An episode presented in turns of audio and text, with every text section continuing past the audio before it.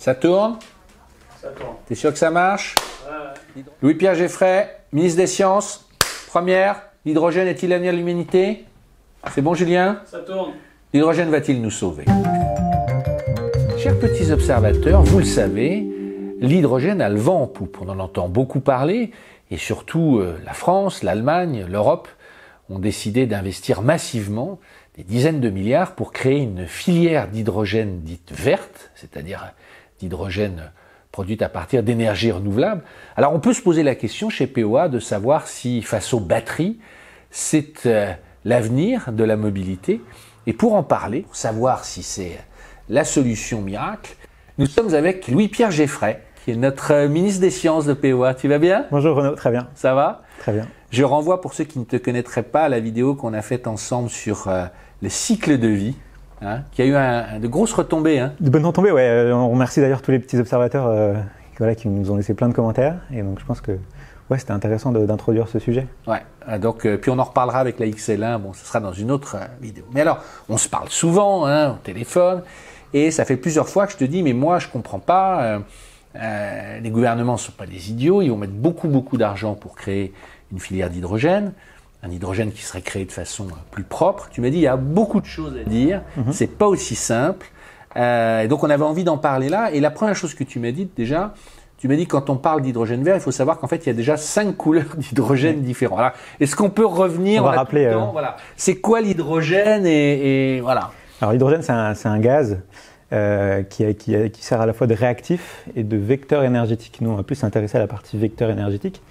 Euh, donc c'est quoi un vecteur énergétique? Euh, C'est un moyen de transmettre de l'énergie.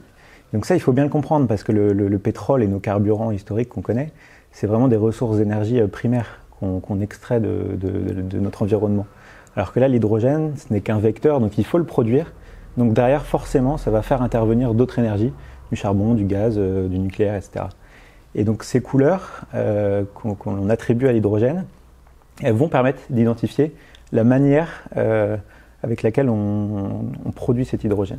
Alors aujourd'hui, tu me disais 95 voire plus pour cent sont c'est un hydrogène qui est gris, c'est ça? On pourrait Alors- presque dire noir, quoi. qui est- ouais. Au niveau mondial, on, on produit 70 millions de tonnes d'hydrogène par an euh, et 98% de cette production dédiée, elle repose sur de la production dite grise, donc l'hydrogène gris, euh, qui est fait à partir de, de- de ressources fossiles, donc du gaz et du charbon.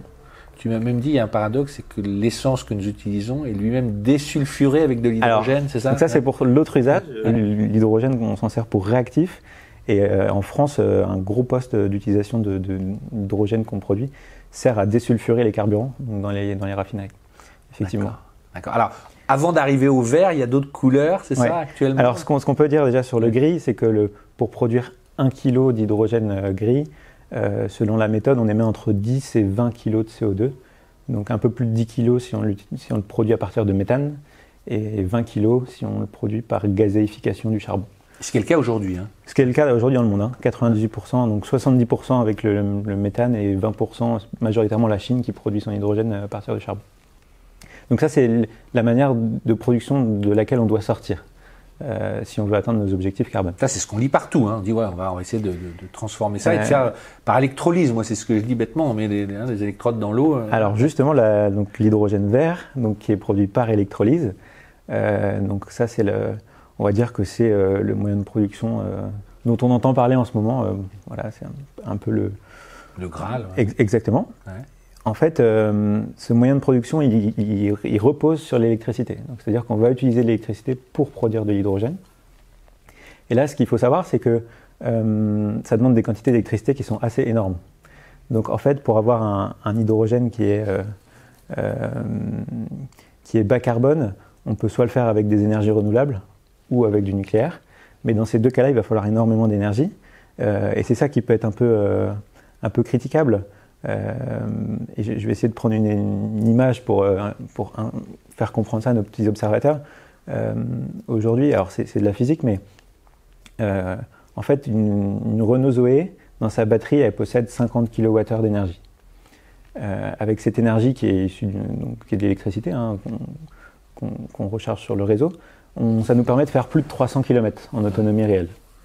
Tu vas voir où je veux en venir, euh, Renaud.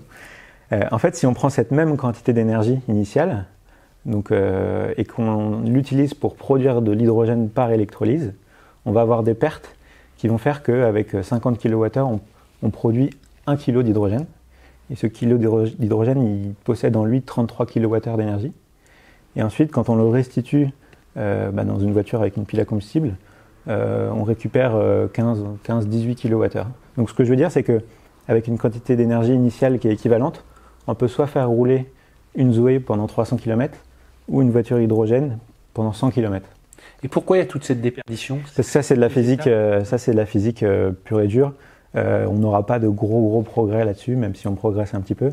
mais en fait, on passe d'un vecteur, on, transforme l'énergie en fait. On passe d'électricité à l'hydrogène pour refaire de l'électricité dans la voiture.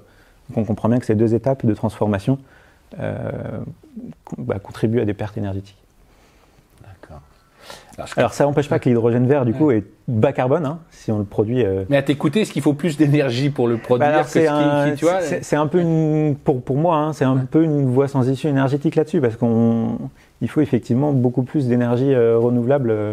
Euh, mais pour un même usage, en fait, c'est ça la question. On va revenir, mais tu, tu m'as dit ça au téléphone, et moi je te disais, mais ils sont complètement idiots alors, les gouvernements, de mettre tant de milliards pour pour arriver à en produire de façon verte s'il y a toute cette déperdition dont tu parles C'est-à-dire, est-ce, qu'il y a des, des, étapes intermédiaires possibles ou est-ce que euh, c'est aussi pour aller vers euh, peut-être euh, le transport plus lourd, notamment sur les camions, etc. Effectivement. en, fait, en fait, pour moi, l'intérêt de, ce. Alors, il faut y aller. Hein. Il, nous faudra de l'hydrogène bas carbone, donc il faut, il faut faire de l'hydrogène par électrolyse, c'est très bien.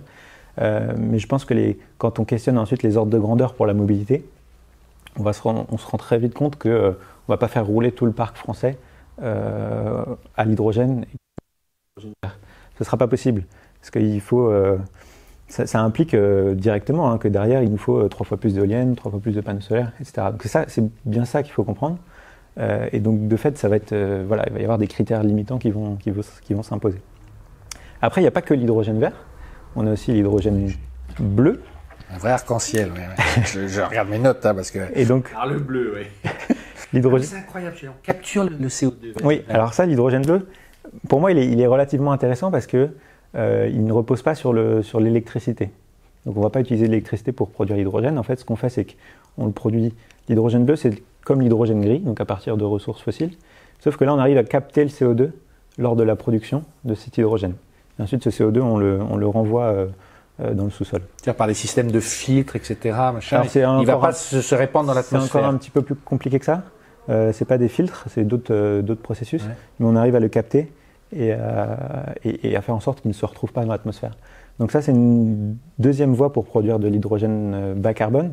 Elle existe déjà? Alors, elle, elle, existe déjà. Il y a déjà des, c'est un processus qui est déjà industrialisé, donc on, sait faire. Euh, le problème, et tu t'en doutes bien, c'est que comme on rajoute un, un, processus en plus par rapport à l'hydrogène gris, bah, ça coûte plus cher. Donc là, c'est purement un arbitrage technico-économique il faut qu'on arrive à avoir des conditions qui font que euh, cet hydrogène bleu euh, soit favorisé au niveau de la production. Mais même si on ne rejette pas de CO2, on continue à extraire du, du, pétrole, du charbon. Alors par contre, on, est, on, est toujours, on est toujours dépendant des ressources fossiles, effectivement. Mais en fait, ce qui est intéressant, c'est que c'est un moyen de décarboner les ressources fossiles qu'on utilise. Donc on en est toujours dépendant, mais ça nous permet d'avoir, euh, ça permettrait cette, cet hydrogène bleu d'avoir de l'hydrogène en grande quantité et bas carbone, ce qui n'est pas, euh, ce qui n'est pas inintéressant. Mais on continue à vider les stocks de, de, pétrole. De toute façon, c'est, il faut, c'est une sorte de compromis. Hein, donc, euh. Ok. Alors après, il y a aussi, tu m'as dit. Alors l'hydrogène turquoise. Le turquoise, oui. Alors. alors l'hydrogène turquoise, en fait, euh, là, c'est un processus qui est, qui, est, vraiment très intéressant, qui existe, qui commence à être industrialisé. En fait, ce qu'on va faire, c'est qu'on, alors, on utilise toujours du, du méthane en, en entrée. Et on ne va pas faire le vaporeformage du méthane, on va faire le craquage du méthane. Donc en fait, c'est une réaction qui va nous permettre de, d'avoir d'un côté du noir de carbone et de l'autre côté du dihydrogène. Il faut avoir fait de la chimie quand même. Hein. Là, c'est, c'est un petit peu sportif, hein. il, faut, il, faut, il faut s'accrocher. Mais en fait, c'est. Alors, le noir de carbone, je ne sais pas si tu, tu sais, Renaud, mais le noir de carbone, c'est un. C'est, en fait, c'est quelque chose qu'on utilise dans les pneus. C'est ce qui donne la couleur aux pneumatiques. Donc, on retombe encore dans la mobilité. Tu vois. Et en fait, aujourd'hui, ce noir de carbone-là, on le produit à partir de ressources fossiles aussi, à partir de méthane. Ça fait du CO2. Donc là, cette, cette méthode-là pour produire de l'hydrogène, elle est intéressante parce qu'elle permet d'avoir d'un côté de l'hydrogène qui est bas carbone et en même temps du noir de, carbone et, et, le fait de cumuler ces, ces, ces deux processus-là, on, on, efface pas mal d'émissions de, CO2. Je ne vais pas rentrer trop dans le détail, mais c'est quelque chose qui serait vraiment. Et ça, on, on, travaille déjà Ça, c'est quelque chose qui, ouais, qui j'espère, qui va se développer. Alors, ça demande par contre, des, il faut de la chaleur, en fait, il faut beaucoup de chaleur pour le faire. Mais on pourrait très bien imaginer, euh, euh, on sait que dans nos centrales nucléaires, on a beaucoup de pertes euh, de chaleur, qu'on pourrait récupérer cette chaleur-là pour faire euh, de l'hydrogène via ce processus. On est d'accord, on l'a pas dit, mais l'hydrogène, il y en a partout. Hein. Il y en a dans l'eau, il y en a dans l'air. Oui, c'est une molécule qui est, qui est, présente. Il faut le sortir, il faut l'extraire parce qu'elle est toujours. Il faut, il faut, toujours casser les liaisons. Euh, l'hydrogène est toujours agrippé à un autre, un autre atome, donc il faut casser les liaisons. C'est toutes les méthodes dont on parle. Là. Exactement. Voilà. Alors il y a aussi le jaune. Alors le jaune, c'est l'hydrogène vert, mais on, c'est avec que du nucléaire en fait. Donc ce qu'on met derrière le jaune, voilà, c'est de l'électrolyse mais qu'avec de l'électricité nucléaire, d'origine nucléaire. Donc ça, nous, on pourrait faire en France Ça, on pourrait faire en France, complètement. Alors après, il faut voir au niveau de l'Europe, est-ce qu'on considère que cet hydrogène-là, il, il, peut bénéficier de subventions ou pas? Parce que sur le nucléaire, il y a toujours plein de questions. A priori, euh, a priori il ne va pas considérer comme... Euh, enfin voilà, il, il, va être encore à part. Donc... Euh, on, mais ce serait effectivement intéressant de faire de l'hydrogène à partir du, du nucléaire. Et en fait, quand on regarde en termes d'impact environnemental, c'est euh, bah vraiment intéressant. Euh, ça vaut pas le coup, par exemple, de faire de l'hydrogène euh, par électrolyse euh, euh, en Allemagne. On a un mix, euh, un mix énergétique où il y a encore trop de, de, de, ressources fossiles. Pour que ce soit intéressant, il faut mieux le faire comme on le fait actuellement en Allemagne, de manière grise. Mais c'est des, des, choses qui sont pas simples. Hein, derrière, il y a beaucoup de calculs. Mais voilà, j'espère qu'on. Non, mais on, on, va y revenir. Ça, ça, plante le décor. Tu, tu l'as dit dès le départ, donc il y, y, a, une grosse déperdition entre le moment où on transforme, on l'injecte et on le retransforme avec la pile à combustible pour mmh. faire l'électricité. Euh, pourquoi ils y vont quand même euh, Tout ce que dit le grand public, enfin nous tous ces premiers, c'est dire l'avantage au moins, c'est que le temps de charge de, de l'hydrogène, qu'il soit comprimé, liquide ou après je sais qu'il y a plusieurs façons, on peut faire un plat en 5 minutes euh, ouais. D'où l'intérêt. Mais tu me disais, ouais, mais il faut penser toutes les infrastructures, c'est quand même très compliqué. En fait, euh, oui, mais complètement, il faut, il faut tout créer sur l'hydrogène, parce que c'est une molécule qui, qui, se disperse euh, très vite. Euh, donc si on laisse un réservoir d'hydrogène pendant des mois, en fait, à la fin, il n'y a, a, plus rien dedans. Ouais. donc il faut créer toute une infrastructure, c'est extrêmement cher. Aujourd'hui, une petite station hydrogène, c'est au moins 500 000 euros. 500 000, un demi-million un, un, pistolet, ouais, c'est ouais. au, au, moins, au moins 500 000 euros.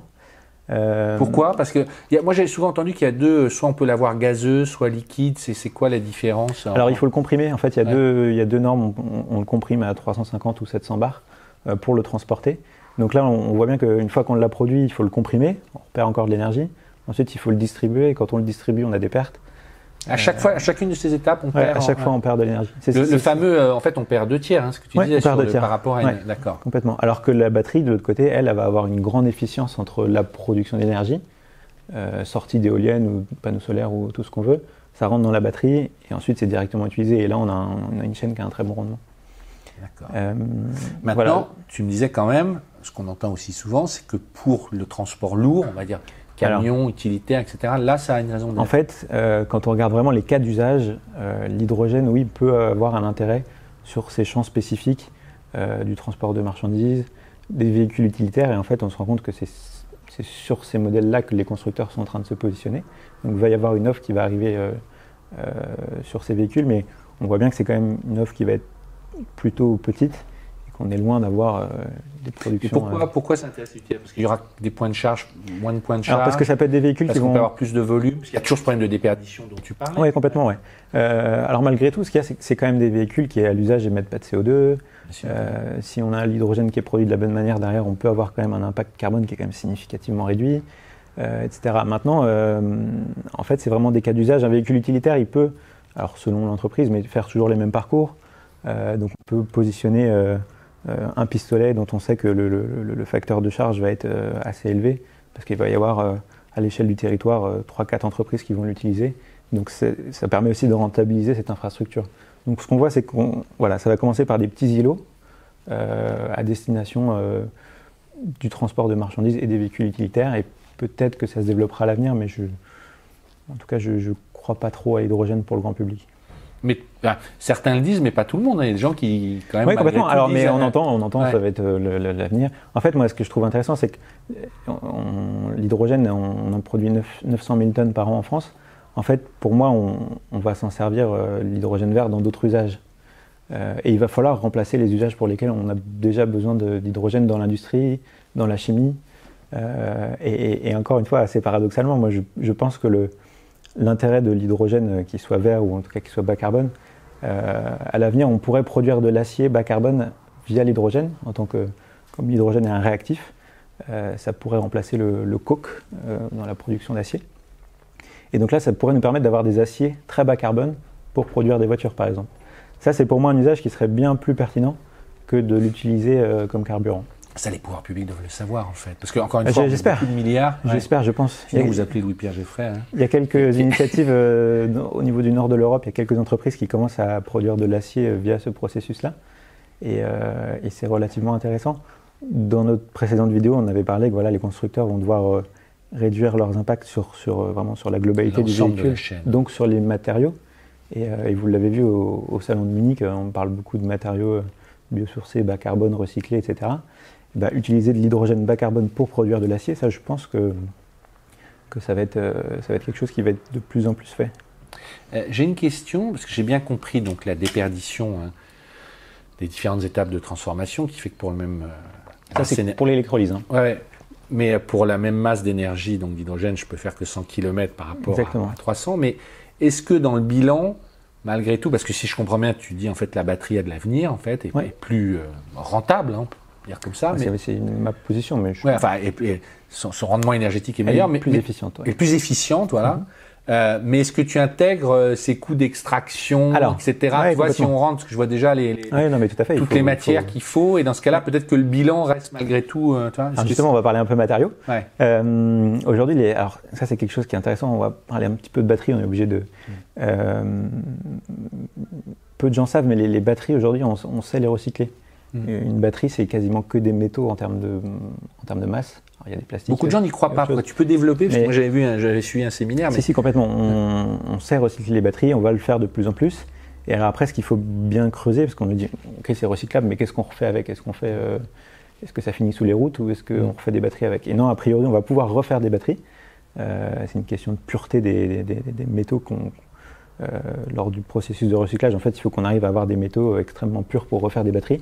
Mais ça, il y a beaucoup d'entreprises qui travaillent là-dessus, des entreprises françaises. Et donc, a priori, on va pouvoir le faire. Donc ça, c'est extrêmement intéressant parce que ça veut dire que euh, on, on- on pourra avoir une seconde vie des batteries, mais on pourra refaire des batteries avec des batteries. Mais quelles sont tes sources là? Parce que moi j'avais vu il y a 2-3 ans, c'était l'ADEME qui avait fait un séminaire. C'était surtout par rapport aux batteries de téléphone, Ouais. commençaient à travailler. Bon, il y avait, il y a des choses qui sont assez faciles à enlever, d'autres fallait quand même brûler pas mal de choses, de avoir toute des filtres, c'est de- fini, de- ça comment Ah, ça si, si, marche non, non, c'est Ouais. ces processus-là. hein. C'est quoi Une alors, batterie, soit il faut la broyer, soit la brûler. Mais comment t'extrais euh, justement Alors après, c'est de la chimie. C'est, euh, alors il y, y a des acides, y a, voilà, je dis pas que c'est une industrie qui est Ouais. magnifique, hein, mais euh, mais c'est comme ça, euh, mais pour tout le recyclage. hein. Enfin, c'est Ouais. Dès qu'on On est d'accord, Et- on et- brûle et après on refait des bains Ouais, complètement. qui permettent de ressortir de façon. Mm. Il faut avoir des, des métaux extrêmement purs extrêmement à purs. 99. C'est ça, c'est ça 99, la contrainte en fait. Et on y arrive aujourd'hui. Et on y arrive, on est en bonne voie d'y arriver. Et en fait, on y arrive déjà euh, sur, des, sur, des, sur des lignes pilotes, etc. La, la question, c'est de savoir à quel coût ça va sortir, en fait. Et Ouais, c'est plus une question de, de prix de revient. Et ce qui Et serait... ça, tes sources, c'est quoi? C'est- Alors ça, Renault travaille beaucoup là-dessus. Ils ont communiqué un petit peu là-dessus. Euh, il y a aussi euh, Eramet, qui est une grosse entreprise euh, française que le grand public ne connaît pas, euh, mais qui produit de grandes quantités de lithium. Enfin, c'est un des, des gros producteurs de, de lithium et de nickel surtout. Parce qu'on a beaucoup de nickel en fait en France via la Nouvelle-Calédonie. Et donc ça, cette entreprise-là, Eramet, c'est le premier employeur en, en Nouvelle-Calédonie, qu'on n'est pas du tout en métropole. Ouais. Mais, mais non, non, non, c'est le sujet du recyclage et enfin, ils travaillent dessus. Alors et- justement, tu, tu, tu t'es parti sur le recyclage, mais je te dis, est-ce que tu as fait le bilan global Ouais, ouais, de, la batterie En et fait, de son aujourd'hui, extraction alors- par rapport à l'hydrogène, même un peu même Quand on prend deux véhicules euh, hydrogène et 100% électrique à batterie comparables, donc si on prend une, une Tesla Model 3 euh, grande autonomie et la Toyota Mirai, qui sont des véhicules Mhm. qu'on peut comparer, en fait, leurs émissions grises à la fabrication, elles sont quasiment similaires aujourd'hui. Donc c'est-à-dire qu'on dit souvent que un véhicule électrique émet deux fois plus de CO2 à- au niveau de sa sa production. fabrication, ouais. Ça c'est vrai. Bah, le véhicule hydrogène, c'est à peu près pareil. Aujourd'hui, en, état- en l'état actuel des choses. Mais qu'est-ce qui coûte cher C'est les matières premières dans la pile à combustible? Parce que lui, il a très peu Alors- de batteries dans le, alors, le justement, véhicule on va- à hydrogène. on Il a va- une toute petite batterie. Et tu m'as dit non, ça va changer aussi. Ouais. Alors en fait, le, le- euh, ce qu'il faut savoir, c'est que l'hydro, enfin, on dit véhicule à hydrogène, il n'y a pas de grosses batteries, tout ça, c'est plus. Mais il y a quand même des métaux. Enfin, les réservoirs, c'est de la fibre de carbone, Ouais. donc c'est du composite. Euh, le composite, en termes de recyclage, euh, C'est nul. c'est très compliqué. Il y a des méthodes aussi qui commencent à. Mais c'est quand même très compliqué, en tout cas plus dur que les batteries. Et dans la pile à combustible, il y a, euh, il y a du platine. Alors ça, ça se recycle aussi, mais euh, voilà, c'est quand même pas si simple que ça. Quoi. Surtout les réservoirs, euh, enfin, de ce que je sais en termes de recyclage, c'est un peu compliqué. On parlait beaucoup de platine, ouais, c'est ça qui, qui coûte Alors le platine, c'est ce qui coûte très cher et c'est ce qui fait le prix encore des, des- des piles à combustible. Donc, on essaye de réduire la teneur en platine dans les, dans les piles pour, euh, pour essayer de baisser le, le- le coût des piles à combustible. Donc si je te résume, c'est la même pollution à produire, euh, donc euh, ouais. C'est pas tout à fait exact, mais c'est vraiment, euh, enfin, c'est vraiment comparable. Pour moi, la différence se fait vraiment sur le, sur le, bah, sur la manière de produire l'hydrogène, plutôt que sur la, la- la production du véhicule en tant que tel. Je reprécise hein, pour ceux qui ne te connaîtraient pas, donc tu as été formé à l'Estaca, euh, tu travailles dans la mobilité aujourd'hui, euh, sur plein de domaines, donc la mobilité euh, propre, enfin je sais pas comment on peut dire. On essaye de faire en sorte voilà, que- voilà. Non, mais ce que je veux dire, c'est que tu as beaucoup de sources de contacts Oui, complètement. à gauche. On annoncera bientôt une bonne nouvelle, hein, je crois, de, de- de- sur, sur ton futur. Ah, mais, euh, Voilà. Mm. Je ne sais pas si on peut le dire aujourd'hui, mais justement sur le, le- le- Selon toi, parce qu'encore une fois, moi je suis étonné de voir par rapport à ce que tu dis sur l'hydrogène, est-ce qu'on peut quand même malgré tout euh, espérer des sauts technologiques sur sa fabrication qui permettraient de changer l'équation à 10 ans hein, Parce que Mm. moi, pour le coup, j'ai, euh, voilà, j'ai pas tes sources, mais j'ai parlé quand même avec pas mal de gens. Ils disent voilà, l'hydrogène vert qu'ils voudraient produire, ils se disent il faut que ce soit en 2030, 2033. Donc, est-ce qu'il y a des sauts possibles? C'est un peu comme dans les batteries, on dit non, ça prend beaucoup de temps, euh, on améliore, mais il n'y aura pas un saut. Toi, de ce que tu sais, En fait, euh, la, la- la production d'hydrogène, c'est. Euh, euh, moi, je, suis pas. Je crois beaucoup plus à des sauts dans les batteries. Là, je sais que euh, il y a des évolutions qui sont en train d'arriver. euh, tout ce que fait Tesla, c'est extrêmement intéressant et on sait qu'on va encore progresser. Sur l'hydrogène, euh, en fait, ça demande tellement d'investissement aussi. On, part vraiment de, tr- de très très loin. Euh, donc, je, vois ça, euh, je vois ça un petit peu mal engagé, mais euh, euh, c'est- une opinion qui est un peu partagée par certaines personnes, d'autres plutôt moi, mais je, je, je- je pense pas. Franchement, je- enfin, si j'avais à parier sur l'hydrogène, je parierais pas sur l'hydrogène dans la mobilité individuelle. Dans les véhicules utilitaires, ça peut prendre une petite place. les camions aussi, tu me disais. Ouais, les camions, mais alors, en fait, euh, ce qui se- on se rend compte que les batteries progressent tellement vite. Euh, Tesla. euh, enfin, Vas-y, vas-y, on est on a tout le temps. ouais, je reviens. Je encore sur Tesla, on parle Ouais. tout le temps de Tesla, mais Elon Musk bah, est en train de construire un, un poids lourd euh, 100% Mm. électrique. Alors, ça fait plusieurs années qu'il en parle, mais ce qui est assez intéressant de voir, c'est que euh, Scania, qui, est une- alors, qui appartient au groupe Volkswagen, qui est un gros constructeur de camions historiques, euh, euh, Scania nous disait il y a 5 ans, euh, on ne peut pas faire des camions euh, 40 tonnes, donc vraiment des gros Mm. semi-remorques euh, 100% électriques sur batterie. Et là, récemment, lors du, euh, lors de la journée, euh, le Battery Day de Volkswagen, le directeur de Scania a dit bah, c'est si, en fait, maintenant on y arrive et on sait qu'on va pouvoir le faire et on sait qu'on va avoir des camions à, batterie. En fait, ce qu'on remarque globalement, c'est que euh, en termes d'analyse de cycle de vie, plus on va avoir un, objet de mobilité qui va être important, un, véhicule utilitaire, un camion, un train, on a l'hydrogène qui rattrape en termes d'impact la, la batterie. En tout cas, ça, peut se justifier. Après, ça, dépend, ça dépend des cas particuliers, mais donc ça, ça peut être intéressant. Euh, maintenant, la dynamique sur les batteries est tellement forte euh, que moi, je ne parierais pas encore sur l'hydrogène non plus euh, sur les camions. Aujourd'hui, les, les- les flottes de camions sont en train de passer au gaz. On a déjà des gains en termes de, de pollution au niveau des particules, etc. Et euh, l'hydrogène peut être l'étape d'après pour les camions. Euh, Mais c'est pas gagné, quoi. Il y a un vrai. c'est vraiment pas gagné. C'est vraiment pas gagné. Et, et, euh, et- ce qu'il faut bien comprendre aussi, c'est que il y a une question de coût. Euh, parce que si pour produire euh, notre hydrogène, il nous faut trois fois plus d'éoliennes, à la fin, l'hydrogène, il va être trois fois plus cher que l'électricité qui va arriver dans la batterie. Et ça, on le voit déjà, un, un kilo d'hydrogène à la pompe, c'est 10 euros. Euh, et en fait, le, le coût à l'usage euh, de la Mirai, par exemple, il est au moins trois fois plus élevé qu'une- que pour une Tesla. Oui, alors tu m'as même fait un tableau, je sais pas si on va pas, on va pas tout dire, mais tu as comparé le prix entre une Mirai et une Tesla. Ce qu'il faut bien comprendre, c'est que Ouais. là, on parle, de, on parle de physique, mais il y a aussi le, le- le coût de possession du véhicule. Et donc là, euh, on sait que, que, que factuellement, on aura toujours un coût à l'usage pour le véhicule hydrogène qui va quand même être élevé. Euh, moi, Mais- c'est- c'est c'est ça qui. Mais si je, si je te suis quand même pour conclure sur ce point-là, il- il- enfin, ça va rester. Il faut le faire. Il faut le faire. Pour, en fait, il faut plein le faire. d'autres raisons. que Il faut le faire pour plein d'autres raisons, et je Voilà. pense que l'hydrogène, euh, bah, cet hydrogène bas carbone, qu'il soit bleu, vert ou turquoise, euh, on va en avoir besoin. hein. Il faut qu'on remplace euh, vraiment euh, tout l'hydrogène gris qu'on utilise dans notre chimie pour faire des engrais. Enfin, voilà, il va falloir qu'on qu'on ait cet hydrogène bas carbone, mais je ne pense pas qu'il va atterrir dans la mobilité. euh, Tu, m'as dit au téléphone une chose que j'ai bien aimée. Tu m'as dit, tu sais, c'est un peu comme la voiture autonome. On en parlait beaucoup, beaucoup, beaucoup, beaucoup il y a 4-5 ans. On en parle un peu moins, même si, voilà, je- enfin, on, a un peu rabaissé les ambitions. On verra ce passe. Tu m'as dit, pour moi, c'est un peu la même chose. Mais c'est encore une fois, c'est surprenant. Moi, ma question départ, Alors, de si, dire- un, un autre élément que, que, que j'ai pas dit, c'est pourquoi est-ce qu'il y a autant de- de- d'engouement autour de l'hydrogène? Parce que euh, la, la nature du produit, c'est un gaz. Ouais. Et en fait, on a plein de leaders français qui sont spécialistes, euh, Air Liquide, euh, voilà, les spécialistes. euh. et donc, en fait, euh, eux, en termes de, de, de, de déboucher. bah, ouais. des débouchés, ils disent bon, voilà, qu'est-ce qu'on va faire demain Et en fait, l'hydrogène, bon, bah, c'est relativement. c'est dans le spectre de leur activité. et, et- et- alors que l'électricité, c'est complètement autre chose. Quoi. Enfin, c'est vraiment Ouais. en termes de nature d'activité. c'est- Donc, je pense qu'on a beaucoup d'acteurs qui, bah, qui auraient un intérêt économique à ce que ça, au développement de l'hydrogène. Façon, ils sont Euh, très subventionnés pour le moment en plus. c'est pour ça qu'on a des subventions. Ouais. C'est parce que euh, voilà, on, on a, euh, on a euh, enfin l'AFIPAC qui s'appelle plus l'AFIPAC, mais qui voilà, qui, qui a essayé de porter pas mal l'hydrogène en France. Euh, mais encore une fois, moi, je suis pas, je suis pas convaincu. Je- On a compris.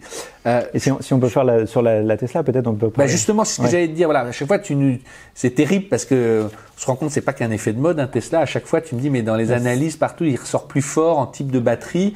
Alors là, tu t'es amusé à faire le comparo. Je te le laisse sur sur ouais. sur, sur la Miraille. Mais juste un mot av- avant de revenir, à- parce qu'on sait déjà qui est le gagnant. Euh, comment ça se fait qu'ils aient cette avance encore sur les batteries Tu me disais, mais Tesla Ouais. En fait, Tesla, euh, de ce que je vois, il, il déroule en fait. Enfin, c'est, c'est, euh, là, ils sont déjà en train de produire des batteries euh, en interne chez eux. Mhm. Euh, moi, pour moi, ce qui est le plus intéressant chez Tesla, c'est, vraiment leur, leur- leur nouvelle batterie euh, qui va sortir d'ici 2023, qui s'appelle la 4280, si je ne me trompe pas, 4270, mais c'est et en fait qui va être euh, beaucoup plus simple à industrialiser, qui va avoir a priori des méthodes de production qui vont demander moins d'énergie, euh, qui va avoir euh, moins de cobalt, ou quasiment plus de cobalt dedans. Je crois que c'est même sans cobalt. Il y a encore du nickel, mais pas de cobalt. Euh, et qui va avoir une densité énergétique encore plus élevée, une durée de vie beaucoup plus longue, euh, qui va avoir une thermique euh, beaucoup plus efficace. C'est-à-dire que la, la C'est quoi une thermique? Alors la thermique, donc la- la- la- au niveau de la chaleur, au niveau Ouais. des échanges thermiques, c'est une batterie qui va beaucoup moins chauffer. Par sa forme et par sa géométrie, là, il y a vraiment une grosse innovation à ce niveau-là. Et donc, euh, ben, on va avoir des vitesses de recharge encore plus élevées. On peut imaginer qu'en termes de puissance de recharge, on va encore monter. Et pour un coût euh, qui va être encore plus bas que ce qu'ils font euh, actuellement. Et, et- là, pour suivre un petit peu ce qui se passe, très très peu d'entreprises sont capables de- enfin, en tout cas, se projettent sur euh, ce type de batterie ou sont capables vraiment de, de la produire. quoi. Enfin, il y a Ça, ils l'ont annoncé cette. Ça, ils l'ont annoncé, ouais, complètement. Ça va arriver. Alors, il y a un peu de retard. Ouais. Normalement, elle devait être lancée sur le, sur le modèle Y, cette batterie. Euh, mais elle n'est pas prête encore, donc ça va demander quelques années. Mais euh, je suis assez convaincu que ça va sortir. Et quand ça va sortir, euh, à mon avis, ça va être. euh, Elle gagnera en autonomie aussi. eh ben, ou- alors du coup, oui, ils vont gagner en autonomie, ouais, ouais complètement. Parce qu'un exemple euh, un peu technique, mais euh, si la cellule chauffe moins, potentiellement, on peut se dire, euh, euh, à isopuissance, qu'on a besoin de moins la refroidir. Donc on peut se défaire dans le pack batterie un petit peu de, tout ce système de refroidissement. Je pense qu'il y a un peu cette volonté-là aussi. Du coup, on allège la voiture. Donc il y, a plein d'innovations sur la batterie qui vont faire que dans l'intégration dans le véhicule, euh, ça va permettre de gagner. euh, Et ça, les concurrents asiatiques, les gros, les LG, les, les ça, sais-je et autres, ils, ils- ils- sont, ils sont, ils sont à la bourre euh, ou ils sont prêts de, sur les mêmes Alors, technos. Les derrière. constructeurs de batteries historiques, euh, LG, Samsung, etc., su- suivent le pas et je suis Ouais. assez convaincu qu'ils vont y arriver. Mais par contre, en- en termes de constructeurs automobiles, aucun constructeur produit ces batteries. Tesla va le faire. Donc ça leur permet encore d'intégrer une étape. Même Volkswagen, là, qui met des milliards en Alors, ils veulent le faire aussi. ouais, ouais. Ils veulent le faire aussi, tous mais- le faire, d'ailleurs. Ouais, Porsche va le faire aussi. Porsche a annoncé qu'ils veulent, ils veulent avoir des batteries très haute performance. Mais ils n'ont pas ce savoir-faire, cette expertise. Mais en fait, c'est une question de temporalité, quoi. Là, aujourd'hui, ils commencent à rentrer dans le sujet, mais euh, ils vont avoir, euh, ils vont avoir euh, au moins 5 ans de retard, quoi. Au moins 5, 6, même peut-être 7 ans de retard. D'accord.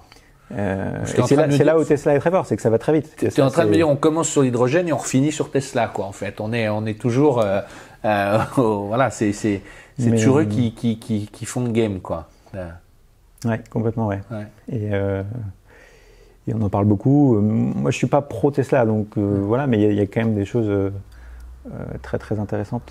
Oui, parce que bon, là, je t'ai dit, mais en, en- en deux mots, c'est terrible quand on lit ton comparo sur la Miraille. Euh, tout est plus cher avec la Miraille, en Bah, fait, en gros. On peut faire la liste. euh, Ouais. Alors, c'est vrai que les, les véhicules hydrogène aujourd'hui, c'est pas une production qui est euh, industrialisée, donc il y a des facteurs d'échelle qui font que euh, la, la Mirai, elle coûte plus cher à l'achat. Bon, ça, c'est certes, c'est un fait, mais Tu as comparé avec une modèle 3, hein avec une modèle 3 grande autonomie, ouais. On aurait pu prendre une modèle S parce qu'elle est un petit peu entre les deux, mais, mais simplement avec la modèle 3, bon, la, la, la modèle 3, elle est deux, trois fois plus puissante. Euh, elle a deux fois plus de couple, la Tesla. Les autonomies sont relativement comparables. Ça, c'est quelque chose qui est- qu'on disait pas il y a 3-4 ans. On disait bah, le véhicule hydrogène, il a euh, beaucoup plus d'autonomie que les véhicules électriques. Et là, on se rend compte que la Mirai, elle est à, donnée pour 650 km, la Tesla pour 614. Donc, dans les faits, c'est, c'est jeu égal. La masse, on entend souvent dire les, Ouais. les, les voitures hydro- les voitures électriques ont des lourdes batteries, etc. En fait, euh, la masse, là, la Tesla, elle fait 50 kg de moins. Alors, c'est pas le même niveau de. Une Model 3 est beaucoup plus abouti en termes d'ingénierie que la Mirai, mais il faudrait peut-être la comparer. Toyota de- ouais. Non, il faudrait comparer avec une Model S, c'est sur ce point-là. Une Model S fait 2 tonnes 100, donc il y a encore un petit. À, à ISO caractéristique, l'hydrogène est encore un poil plus léger, mais franchement, c'est pas grand-chose. L'hydrogène, on ne peut pas recharger à domicile non plus. On se rend compte que 90% des recharges se font soit à domicile ou soit euh, au travail. Ça, c'est la, la VER qui nous le dit. Bon, bah là, l'hydrogène, il faut encore aller à la pompe. euh, Et en fait, on ne se rend pas compte, mais c'est un grand confort. Alors, Tu parles, bien sûr. à Paris, Ouais. je sais que c'est compliqué pour les, les bornes, etc. Mais euh, partout en métropole, c'est quand même quelque chose d'intéressant. Euh, le bilan carbone, on n'en a pas parlé, mais voilà, aujourd'hui, si on utilise une Tesla en France, en termes d'impact CO2, euh, avec l'électricité que l'on a, bon, bah, c'est quelque- pour moi, on ne pourra pas faire tellement mieux. Là, l'hydrogène sera toujours un peu plus. Enfin, en termes d'émissions, ouais, ce sera toujours un peu supérieur. Euh, le maillage du réseau, bon bah voilà, le Tesla on le connaît, le maillage du réseau, il y a pas, ouais. que là l'hydrogène il faudrait tout refaire. Je, je crois qu'on a, on a, on a, on a compris les et, arguments. et- et sur la durée de vie, ça c'est super important. Euh, une Tesla, là, va, une voiture électrique, hein, pas faire que Tesla, mais même, même les OE vont avoir des durées de vie qui vont être beaucoup plus longues. Alors qu'une voiture hydrogène, il y a quand même de l'entretien, il y a l'usure des membranes. Là, tu parles de la pile. Ouais, de la pile. Qui transforme l'hydrogène en électricité, hein, ce qu'on disait. On sait qu'il va y avoir euh, un entretien qui va être aussi un peu plus important. Euh, donc c'est encore un argument qui fait que, voilà, moi je, D'accord. je- Euh. Une question pour finir. euh, on revient de Munich. tu as regardé les vidéos. Mhm. Il n'y a pas eu de salon depuis deux ans. Il n'y a que des voitures électriques qui Mhm. sont présentées. Qu'est-ce qui t'a marqué? Qu'est-ce qui a attiré ton attention dans tout ce que tu as vu? Moi, ce qui a attiré mon attention, alors bon, déjà, la- la- je trouve que la Mégane est assez intéressante Ouais. en termes de, en termes de, de définition produit. J'ai beaucoup aimé ta phrase, Renaud. Tu as dit la- peut-être la fin de l'obésité. Ouais. Donc ça, j'ai trouvé ça assez fort parce que c'est euh, quand même une tendance lourde depuis des années d'avoir des voitures toujours plus grosses, toujours plus, toujours plus grandes. La, la, la, la Mégane est plus basse qu'une Zoé. On ne se rend pas compte à l'image, hein, mais quand on la voit en vrai, elle est vraiment. elle fait, elle fait la longueur d'un capture, à Ouais, un centimètre près. Donc ça, c'est mine de rien, c'est quand même. Moi, c'est l'information qui m'a marqué. Et ensuite, c'est le- le- le concept de BMW euh, qui a introduit euh, bah, cette notion d'économie circulaire. Recyclard. C'est ouais. La, la- voiture recyclée. c'est quelque chose dont on n'avait pas tellement parlé dans notre première vidéo sur l'analyse de cycle de vie, mais c'est extrêmement important de savoir euh, parce qu'on peut réduire la taille des voitures et donc la quantité de métaux utilisés dans les voitures. Ça, c'est intéressant de le faire, mais on peut aussi réduire l'impact carbone des matériaux qu'on utilise Dès le départ. dans ouais. notre voiture. Ouais. Et donc, euh, Mais tu as étudié justement ce qu'ils utilisent, parce que moi j'ai regardé, j'ai vu le résultat, les gens glosaient sur la ligne, mais en termes de matériaux, alors ouais, c'est- de ce que j'ai vu. Alors, j'ai pas creusé encore le, le- le sujet, hein, mais il y, a- il y a pas mal de choses qui se font déjà. hein. Euh, euh, on peut utiliser des matériaux biosourcés, une- on peut augmenter la part de, de matériaux recyclés. Et ça, les constructeurs le disent pas non plus, mais ils sont déjà en train de le faire. Ils sont déjà en train de le faire. Et là, je pense que BMW a voulu un peu tester euh, la réceptivité. et c'est pas un peu du greenwashing quand on me dit Non, j'ai c'est- des fauteuils ouais. en, en cuir végan ou euh, bon, on sait que les moquettes, toutes les parties un peu, mais bon, c'est tout ça, c'est du recyclage du bout Oui, non, mais ça peut. Mais, alors, mais où est-ce que c'est une vraie tendance à, à terme euh, Euh, D'abord parce qu'on manquera peut-être de matières premières, mais euh, toi aussi, de ce que tu sais, euh, En fait, c'est vraiment l'avenir ou c'est parce qu'ils ont le couteau sous la gorge et qu'il faut faire bien? Non, non, non, ils vont le faire de plus en plus. Et, et- et- et en fait, alors ce qu'on vous dit pas, mais c'est que derrière, c'est que des arbitrages économiques en fait. Mm. Si le tissu qui est recyclé coûte moins cher que le tissu qu'on avait avant, bah, on va le mettre euh, Mm. partout. Quoi. Et en général, ce qui se passe, c'est que quand on intègre un peu toutes ces externalités environnementales, euh, C'est bah, plus on- cher pour le moment. c'est- Ouais.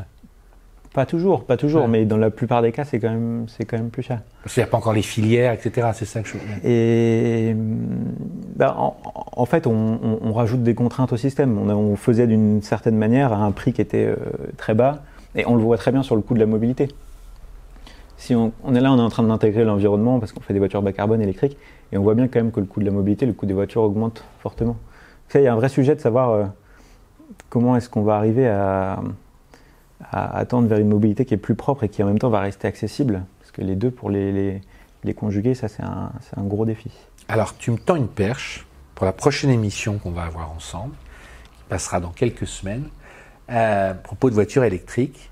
Tu m'as fait découvrir euh, une marque qui s'appelle Aptera, qui est une marque américaine, euh, qui existait déjà depuis quelques années, mais qui là propose à la vente, j'allais dire, euh, une voiture électrique qui est l'équation parfaite de toutes les valeurs dont tu me parles souvent, poids, aérodynamisme, basse consommation. Je vous en dis pas plus, mais tu vas nous parler de cette voiture euh, qui euh, bientôt, on, enfin on peut la commander sur internet. Je sais pas si on peut Et c'est- l'avoir en France. euh, certains, Mais, mais je vous invite, on, on se retrouve dans 15 jours. Voilà, parce qu'elle est l'expression hein, de, de tout que certains petits observateurs affûtés euh, nous l'avaient déjà mentionné Ouais. dans le commentaire. euh, Ouais. Mais c'est vrai qu'il y avait eu un prototype il y a très longtemps. Ça ressemble un peu à un petit avion sans aile. Euh, mais il y a quelques années. Mais là, ça y est, il- il- il- voilà. On n'en dit pas plus. C'est pour faire un petit teaser pour qu'on se retrouve sur la prochaine euh, vidéo. Merci, euh, Louis-Pierre. On prend le temps à chaque fois. Avec plaisir. Et on se retrouve voilà, sur un autre sujet science avec toi. À bientôt.